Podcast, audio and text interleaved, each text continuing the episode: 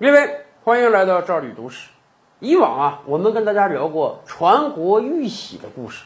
其实，在中国古代，还有一项物件跟传国玉玺一样重要，那就是传说中的九鼎。相传大禹治水之后啊，他命人铸造了九个鼎，每个鼎代表当时天下的一个州啊。当时我国只有九个州，所以我们也经常用九州来代表我国。这九个鼎就放在当时的都城，那是国家的象征，也是天子的象征。后来也有人考证说啊，当时的礼仪，天子用九鼎，诸侯用七鼎，大夫用五鼎。从那个时候开始，九鼎就是国家权力的象征了。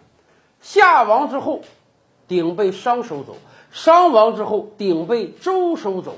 将近两千年的传承啊，更让国人坚信了。九鼎就代表国家权力。后来周王室示威，春秋战国几百个诸侯，你打我，我打你。有一些势力比较强大的诸侯呢，就有了觊觎之心。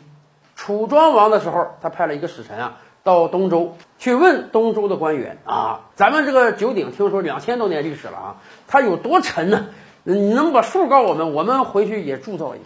当时周天子明白，楚庄王这不是来问鼎的轻重啊，他是来觊觎中央的权力呀。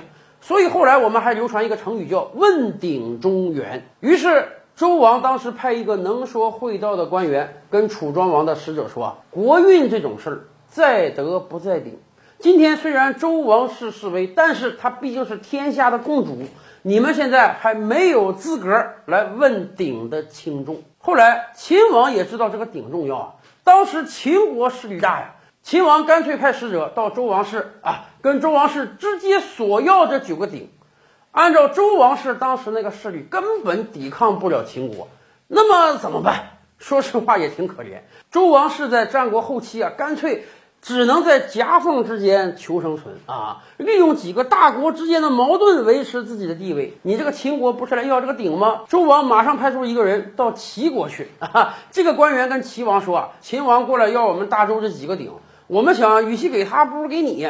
您看看你能不能派兵把秦王打跑？我这九个鼎给你得了。”齐王当时一听啊，这好事便宜我呀！我把这鼎拿来，说明以后我就是天下共主啊！于是。齐王点齐五万人马，啊，声势浩大的表示对周王室的支持。秦王一看，这个齐王过来打了，我没必要为一个鼎跟齐国开战。哎，秦王就把使者撤了，要鼎的事儿也不说了。这面秦王是不要了，可是齐王要啊。哎，您别说，多亏这个使者，他又跟齐王商量，你说这个要鼎行，你得派兵把这个鼎运回来。问题是我们这个周和你这个齐国，它不接壤啊。中间有好多小国呀，你派兵的时候有没有可能路过人家地界的时候，人家把你这个鼎劫了？到时候你这不人财两失吗？所以我建议您啊，还不如先不要了。这个鼎好端端的就放在我们这儿，但是我们大周承认你们齐国呀护主有功。就这样，齐王也觉得这个运鼎不太容易，所以也就同意了这个使者的说法。当时那段时间。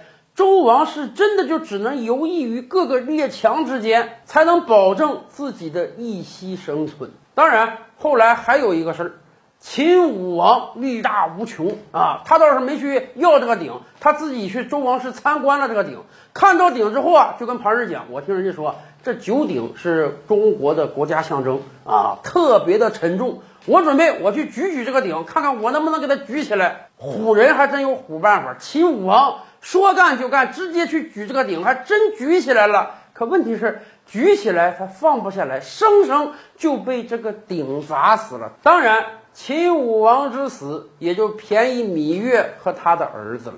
最终，这九个鼎哪去了呢？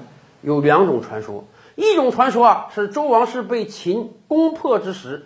当时的周王命人把这九个鼎沉到江中，还有一种说法呢，是秦破周之后把这九个鼎据为己有。但是当时的秦王啊，对这九个鼎不是太重视，以至于后来再发战乱，这九个鼎终于是消散在人间了，就像传国玉玺一样。